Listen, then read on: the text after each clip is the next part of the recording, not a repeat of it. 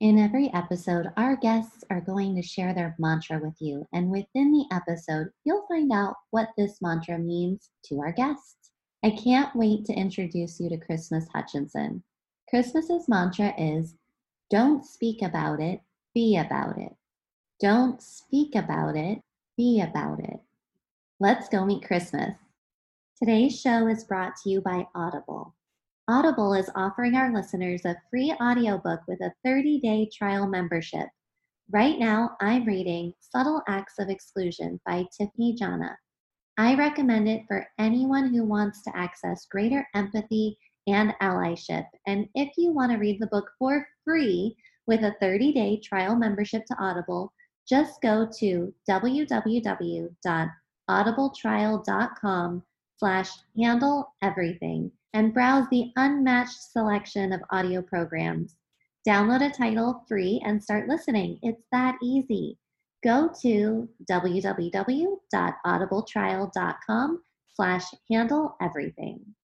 Welcome to the Handle Everything podcast, where people who have a lot on their plate come to learn how to open doors to opportunities by handling it all in a healthy way. I'm your host, Tara Bradford, a former ICU nurse turned executive coach. Christmas Hutchinson is a career confidence and growth mindset coach, author, and speaker. She brings her 16 years of experience as an accountant and as a trusted advisor to the top five global financial institutions, along with a master's of business administration from the Johns Hopkins University to her coaching practice. She is also a former executive at Verizon Media, a Fortune 500 company. Welcome to the Handle Everything podcast, Christmas. Mm-hmm. Thank you for having me. This is exciting. So I start off every episode with asking, How full is your plate? Can you give us a quick peek into your day to day life and all the responsibilities you're juggling at any given moment? So, right now, my life consists of me running two businesses. So, I have my coaching practice and I have a wellness business with my partner which at the time, because we were doing fitness classes, we're basically revamping our whole entire business model to run online. So that's been a lot of work. And I have a team of consultants working on different moving parts of the business, including web development, identifying trainers, people to help us with some content production and editing and promotion of our brand. And then also, I am creating content in a new coaching program for my coaching practice. And I'm also starting the research part of writing my next book and really just trying to stay up to date on all things that are, you know, resilient and how I can be helpful to others. And then on top of that, I'm taking care of my health in terms of cooking all the time, mm. three meals a day, washing dishes all day, and you know, keeping my spiritual practice together. So my plate is not empty by any stretch of the imagination. Right. And it has shifted in the last couple of months due to COVID 19. Yeah. And that was what you were referring to about your business having to go online and just switching your entire business model. Right. Wow. So, how do you handle it all? Well, the simplest answer to that question is I handle it by blocking my schedule and prioritizing the activities that need to happen. And when I think about like when I first got into this whole workforce, there's always like, oh, you know, write down your to do list and just stick to it. But nowadays, the way life is moving, I just on a day-to-day basis the night before prioritize what needs to happen that next day. And i block out the time to do it. I try to like turn off cell phones and distractions to be able to get it done. And that's kind of how i've been doing it. And then also just coming to grips with knowing what it is i can't do. Before i used to try to do everything. And now because i do have some money I have found ways to pay somebody to do something else. Like, for instance, with the new book that I'm writing, I'm using a virtual assistant to help me with research. And as it relates to like some of the web development and some of the content creation for my other business, like I said, we hired some consultants and they are taking care of that. So it just helps me with being able to think about my business and work on my business instead of working in it. That's amazing. And even with the best laid plans, we both know that sometimes things get added on our plate that we weren't expecting the night before exactly. when we planned it all out. So, does that ever overwhelm or stress you out? Or is there anything else that overwhelms you or stresses you out?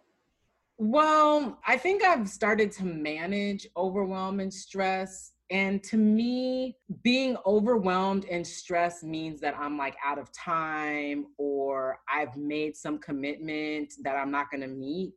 And when I do feel that, which is not all the time anymore, because now I'm feeling like, okay, what's the worst that can happen? Like when I do get to those parts of my life where it's like, oh my God, all these people want this, this, and this at that point, I usually step into myself and say, okay, what is it that I can do now?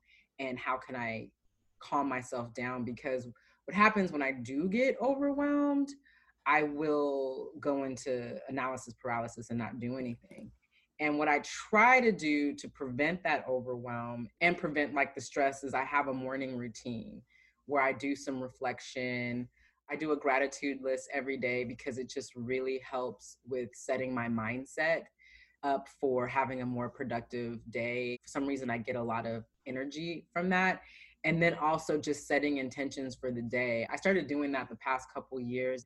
I found that when you actually set an intention like today, I am going to take life how it comes, or today I'm going to finish this, or today you know, whatever the intention is, I always seem to make it through that intention. So those are a few things that I do to try to get past the overwhelming stress, but I definitely do feel it. That's really helpful. And you mentioned analysis paralysis. So sometimes we're not always aware of our thoughts or aware of when we're analyzing things. What is your clue that you're getting sucked into that analysis mode? I think my clue is when I've been sitting down staring at a piece of paper or I am in this point where I'm trying to make a decision, but I haven't, and nothing is moving. And then I start to realize, oh my God, you're overthinking this. Just do something. And usually the overthinking is kind of part of imposter syndrome, where you're like, well, if I do it this way, people are going to think this. If I do it that way, and blah, blah, blah. So when I find that I'm not taking any action, then I know that I'm at that point and that I need to figure something out.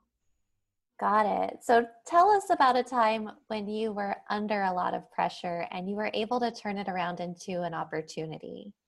Well, there's so many times, but one, that, one that stands out to me was when I started working at Verizon Media. And my job was to basically come in and help them stand up a project management office for their HR department. And just a little bit of history about that company. Basically, Yahoo and AOL and all their brand subsidiaries were acquired by Verizon and they were acquired separately and had to be put together. And there were a lot of systems and programs and all these things that needed to be merged into one. And previous leadership wanted it done fast. And also, they were going into a system that was new. And so, a lot of people didn't have experience doing a lot of technical things. And so it was very challenging and stressful. And so I was tasked with being able to go in as a new leader and motivate these people to get the job done while me being under pressure from my bosses to get this stuff done. And what I remember about that and how I turned it into an opportunity was I turned it into an opportunity to actually get to know the people who were working on the various project teams. There were like 20 projects. I was just working with hundreds of people, but just getting to know them and letting them vent to me and letting them know that I was on their side. And then also, like, it was an opportunity for me to protect them from the powers that be, the higher level leadership who were breathing down their necks. I saw it as an opportunity to nurture the team. And as a result, they were able to move the projects forward. And when I started, a lot of those projects were in red status, and I was able to get them to green, which was good because it brought the morale up. And so there were just, you know, those few little tactics that I used to get them to trust me and get the morale up so that we can get the projects done on time. And this position for anyone who can relate to this experience in their own work, was it a salary or consultant? How did you manage your time around it? So it was a salaried position and I didn't work like long, long days. Like when I was in consulting, I worked long days and that's just a different experience because you work long days because a lot of those days you're like sitting in meetings and then you have other work that you have to be doing in terms of like selling and thought leadership. So those were the reason why we worked long days. But I would say they were average you know, maybe nine hour days. And for that, I had to really, really draw boundaries with people and block my calendar for times that I wanted to work out, times that I needed downtime, because that was definitely an environment where people will just jump all over your schedule and there was just so many meetings that people needed just to talk to you for five minutes, but they would block like 30 minutes out of your day. and then I got to a point where I just told people, don't invite me to the meeting unless you have an agenda because it just got to a point where the culture was all meeting focused. And what I found out about meetings is that you're not getting any work done. You can't concentrate on responding to emails, you can't concentrate on solving problems when you're pulled a million different directions when it comes to meetings. Right. So you mentioned working out. Has that been a good stress reliever for you in your personal life as you're balancing all the things, work and life and everything that you have on your plate? Yes, which is why I have a wellness business with my partner. I started to believe in it more heavily after I beat cancer. And the reason why is because when I was going through cancer treatment, there were times like a few days after chemotherapy that I would feel really, really tired. And my doctor encouraged me. She was like, Look, if you just try to just walk around the block, try to do yoga, and just doing that showed me how continuing to lean on my body and to have faith that my body will continue to serve me was the reason why I was like, okay, as long as I keep using it and nurturing it, I will think clearer, I'll feel good, I'll have better energy. And so, definitely working out is a huge part of my life. It's a stress reliever, it gives me dopamine. I compete with myself, you know, as it relates to like, because I do CrossFit and I compete with myself in terms of how much weight I lifted the week before. It brings in discipline. It shows me how once I push harder, how my body changes. One of my trainers is always like, Christmas, without change, you don't get change. With change, you get change. So whenever I want to like give up on a crunch, he's like, okay, get back up, keep going, keep going. So, yes working out is a big thing for me as a stress reliever. And you had to learn how to keep going throughout your cancer treatment and healing from cancer. And that's something that you talk about in your book, The Resilient Mind. Mm-hmm. So yeah. tell us a little bit about your book because I know you were going through a lot more than cancer treatment at that time, and you cover all of the things you were handling at the same time in this book and how you handled it. So, my book, The Resilient Mind A Field Guide to a Healthier Way of Life, was born because I had to share with people what I learned through my transformation of finding out I had cancer a week after I got divorced and a couple months after I had been passed over for promotion. And for me, that was my rock bottom of my life because I was hit in my health my career and my relationship and that's basically life. Right. And, and real quick how old were you at this time? Because you were pretty young. Yeah i was 36 at the time. And for me that was hard because i was one of those people who like was I got to get this education. I got to work at the world's largest consulting firm. Like, I have Fortune 500 companies on my resume, had a big house. I had all those check the American dream boxes. And here I was with no health and with no marriage, not in my house, not really sure what direction I wanted to go in my career. And I was bitter. What the heck? Like, I did all the things. I'm a good person. Why me? And so once I was able to get out of that why me thing, I think the thing that really pulled me out of it is that I didn't want to die. And when you get a cancer diagnosis, you don't know what it means because frankly, we don't talk about terminal illnesses that much, you know, in regular conversation. So I didn't want to die. So I decided that I wanted to focus on my health. And so that became the impetus of my whole resiliency in terms of like me doing research, like, well, how do people beat this thing? And so I started reading about people, you know, journaling and people having gratitude and people taking the thoughts off of them and how terrible life is for them or how life dealt them the worst cards and I started to put it on other people. Like at the time, I was the president of my sorority chapter.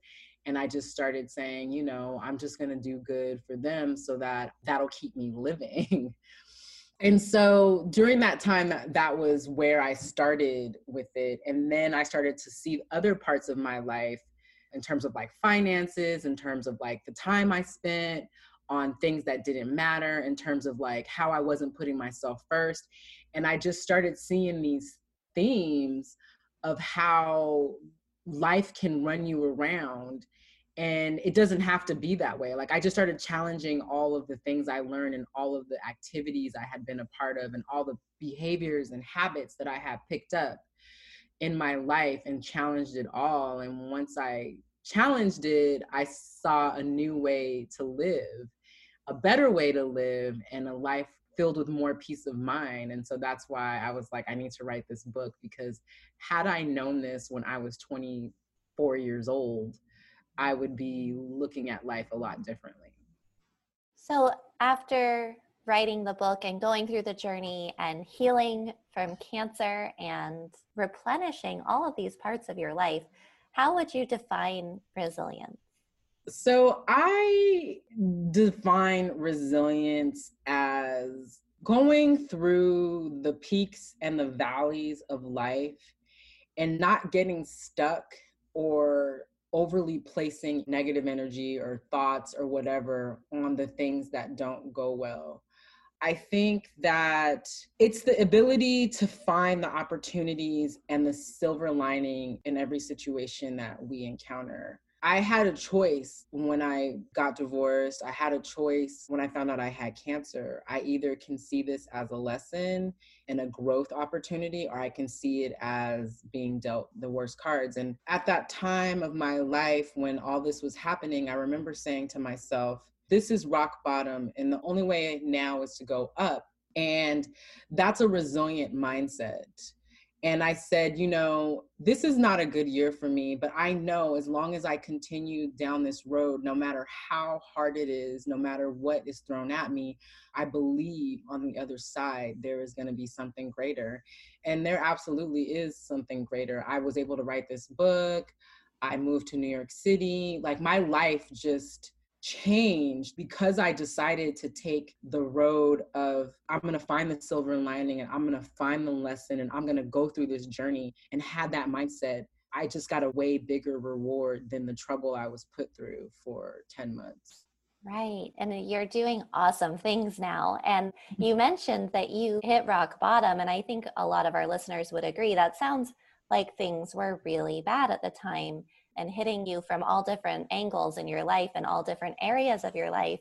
So, do you think that we have to hit rock bottom in order to become more resilient? And also, what can people do in their own lives to define rock bottom? Because sometimes we get into comparison mode and we're like, oh, well, I'm not at rock bottom yet because it's not that bad. Right. And that's funny because I remember saying there was something that happened to me a couple years ago that I thought was rock bottom. And my friends were like, that's not rock bottom. And I'm like, well, for the expectations I have from me, that's rock bottom. it wasn't what we're talking about now. It was some other silly situation. I don't think people need to hit rock bottom, but they need to have failures in life to be resilient. And that's what I worry about with some of the generation we have now where their family and their adults in their life are always there to like mitigate all the bad things and that just makes it hard for them to figure out how to search within themselves to find strength. So i do think that you need to experience failure or something not going your way to learn the skill of being strong and learn the skill of dusting yourself off and trying again. I think that if you don't, you'll be well practiced in not letting go of situations and staying attached to things, people, and experiences. And that's really what resilience is, is like not having that attachment to what you thought should go right or who you thought should stay in your life or what job or what identity.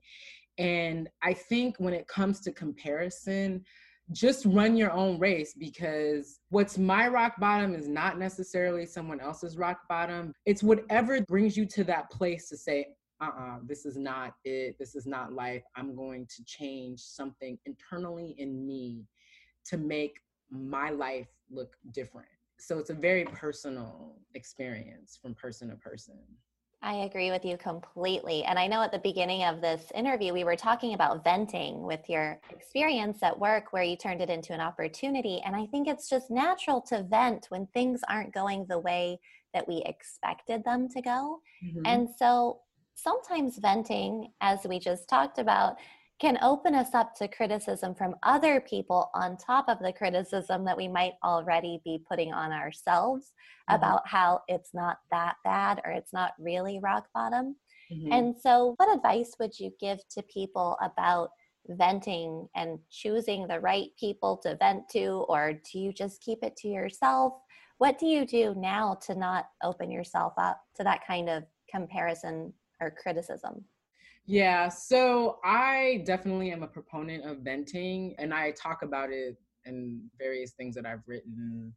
But there's a difference between venting and complaining. Venting is when you really have some pent up energy that you just really need to get off of your chest and out of your body, and you need to process it, you need to understand it complaining is telling that same story over and over and over and over and over, and over again. And that's when you become a toxic person. That's how I was when I got separated from my ex husband. Oh my God, I was that person who was just complaining about everything. But what I learned is is that I have that friend or a couple of friends that I've identified that I can vent to. And you know who they are and it's like a judgment-free zone. They're not there to give you all the advice or well, you should have did this and you should have did that and I just keep it there because the one thing that I like to get away from is number one, not being judged. Number two, venting to somebody who is liberal and going and telling your business because that's not productive. Like we all need to get it out, but we don't need for people to go and say, oh, well, Christmas is dealing with this. And she called, like, I don't need that. I just need for you to listen to me and help me process what happened. You know what I mean? Right. So I think basically venting is fine. That's one to finding that person or a couple of people that you can trust that really understand who you are at your core and can give you that sanity of yeah no i understand like i see your point and because you're this kind of person i can see that that's why it would bother you. And you know just lastly not complaining just knowing the difference between venting and complaining what about people who don't have someone, if they're thinking right now, I don't really have anybody who I can vent to, who's not going to try to fix things, who's going to start telling me about all their problems and not really listen to me, or I feel worse after I talk to them and I don't know why. So, for those people who can't really think of anyone that they can trust to just vent to, what would you recommend for them? Um, this is gonna sound kind of weird, but I find Facebook communities that I'm in helpful for venting. You can make the names and people of the situation anonymous, and or you could say asking for a friend. well, yeah, or asking for a friend. But I find those kinds of groups helpful and therapeutic because someone will pop in. I just read something like that where someone did go in and vent about a situation they were experiencing with another influencer. And then, like, all these people started saying, Oh my God, I hate that. I, I know exactly what you're talking about. Go on, girl. You know, and she kept it anonymous as to who she was speaking about. I know it was therapeutic for her to do that. So you could do that. And then another thing that I've done is I've just written a letter or just wrote it down. Journaling and reflecting is another way that I process and get things out. So just writing it down, like if someone has made you angry, but you know you don't need to have that conversation, you just be like, Dear such and such, I don't like the way you did this or you did that. Or even like when my sister passed away last summer, I was just broken because I wasn't able to properly appreciate her in her last days and I wasn't able to properly communicate with her or just have that conversation. And I wrote a letter and it helped me. I wrote a letter to her and just thanked her for being my sister and just reminisced about all the things. So that's another way to be able to process it if you don't have, you know, people in your life that you can do that with. That's a really good piece of advice. And for something like grief that can go on for months after the initial situation happens, like loss due to death or loss of a job or loss of health due to an illness or something like that, do you think that there's a place for having a regular appointment with a coach or a therapist to vent to and just have that protected space to have a conversation? Or do you think that we can handle it all on our own? By using some of these tools that empower us to kind of take charge of it? How do you balance asking for help versus empowering yourself to just do it? I think with coaches and therapists, I think those are situations where you kind of have a direction in your mind of where you want to go. You just need that help and clarity in the behaviors and the habits that you need to implement to get there. So I feel like venting to a coach probably isn't the best use of your money or time. But I think that if you're trying to work through something or if you're trying to transform yourself from being a person who is afraid to take risks to a more courageous person, I definitely would suggest a coach. As it relates to therapists, therapists can be helpful in helping you process things, but I don't know, in my personal experience, I don't always feel like I feel like I can move forward. It's just like I just let it out and that's it. the therapist. So I feel like that can be the challenge, but I'm all for getting coaches and definitely for the reason of trying to get me from it's a transformative point from point A to point B. That's a helpful timeline transformation to share about the difference between therapy and coaching for mm-hmm. our listeners. And while we're on the topic of grief, I know right now with COVID 19, we are all experiencing some sort of loss. Maybe it's loss of control. We feel like the rug's been pulled out from under us. We feel stuck. And so that could trigger kind of a grief cycle because we feel like there's a loss. It might not be as obvious about what we've lost. Maybe it's a feeling of independence and freedom. And so we have the opportunity right now to become more resilient.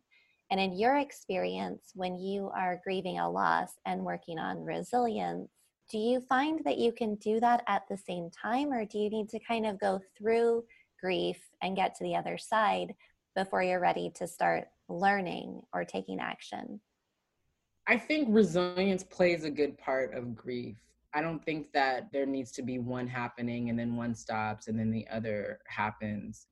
And the thing about grief, you know, it is a process, and sometimes you pass one part of the process and then you go back to it. So I think that with grief and resilience, I guess the most important process in the grief process is making it to the point of acceptance. And that's accepting that life is not going to be the same with that person or with whatever it is that you were doing and life is going to be new and you've accepted that that is it and so you're going to start working towards the new normal. And i think that with being resilient it's employing those mindsets to help you move through the grief process. So when you are in denial it's questioning yourself like why am i in denial? Why do i not believe this is happening? Or what about this situation am i not willing to accept and even like when you get to the sadness or the depression point of it it's recognizing that i need to stay present and I'm depressed because I'm longing for this person or I'm longing for this old situation. And the resilience in that or the resilient action to take is well, let me be grateful in this moment. Let me be present in this moment. And when you do that, that's how you're able to move through the process to get to acceptance and get to living the new normal life. That's really helpful. And if anybody wants more information on the stages of grief, you can Google Elisabeth Kubler Ross's Stages of Grief to get more information about that. And if you're interested in getting a copy of The Resilient Mind and you're not sure if the book is right for you, Christmas, I have a question for you. Mm-hmm. How do you hope people feel about developing a resilient mind at the end of the book when they put the book down and they finished reading it?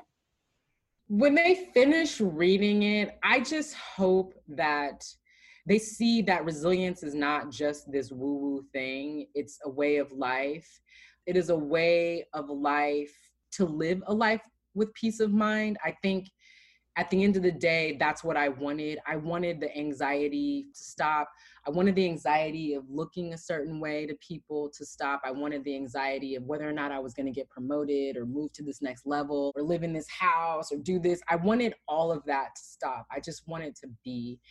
And I hope when people put the book down and they're finished reading it, and by the way, it is a short book, it was designed for people to read in like a 45 minute, one hour sitting, even less than that, maybe, is to feel like, wow, there are other ways of living a fruitful life and a successful life without having to fall in line with the norms that our culture puts on us that have created all this depression, anxiety, and angst about existing.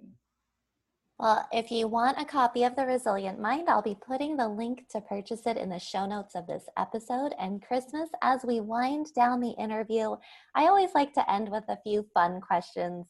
Just answer with the first thing that comes to your mind. Mm-hmm. What does it mean to feel successful to you?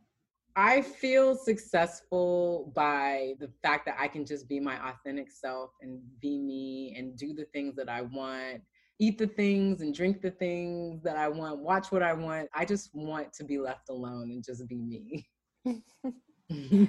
what is something you've accomplished that you are most proud of? I would say finally getting it's kind of twofold. Finally having the courage to walk away from my marriage. That was really a challenge for me and it was hard, but I just dug in deep and did it. It took me six years to get there. So I'm proud of myself for that. And also beating cancer like a rock star. Like I did it on my own. I drove myself to chemotherapies.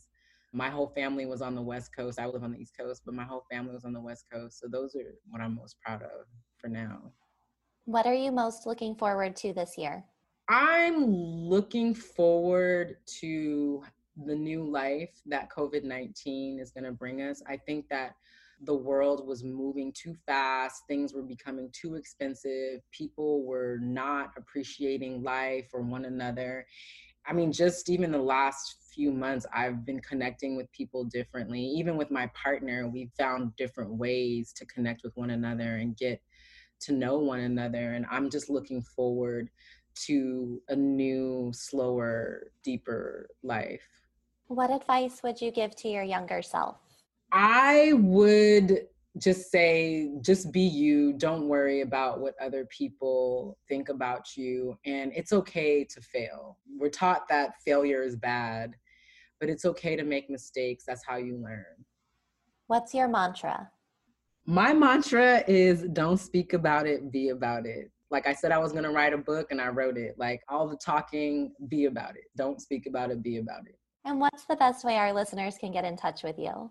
I'm most active on Instagram. You can follow me at Christmas Hutchinson, or you can head to my website at www.christmashutchinson.com.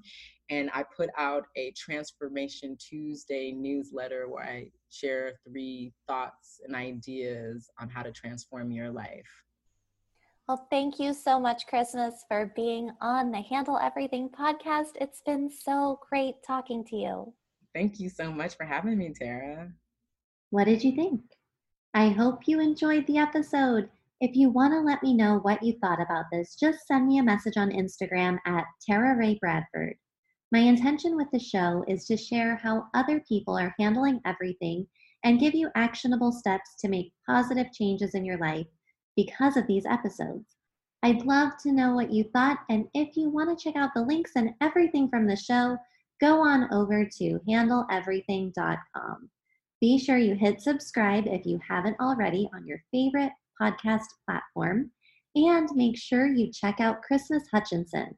Her book, The Resilient Mind, is getting rave reviews for all of the valuable takeaways she has put into the quick, easy read that you'll want to reference over and over again.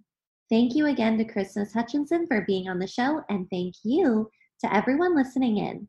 You're amazing, and I'm so proud of you for being able to manage all the things on your plate. From me and the podcast team, make today the best day. And by the way, if you haven't listened to episode four yet, it's my most downloaded episode about how to parent a child with disabilities with Harriet Cabelly, a therapist and positive psychology coach. Hey, in case I haven't said thank you enough yet, thanks for listening to the Handle Everything podcast at handleeverything.com.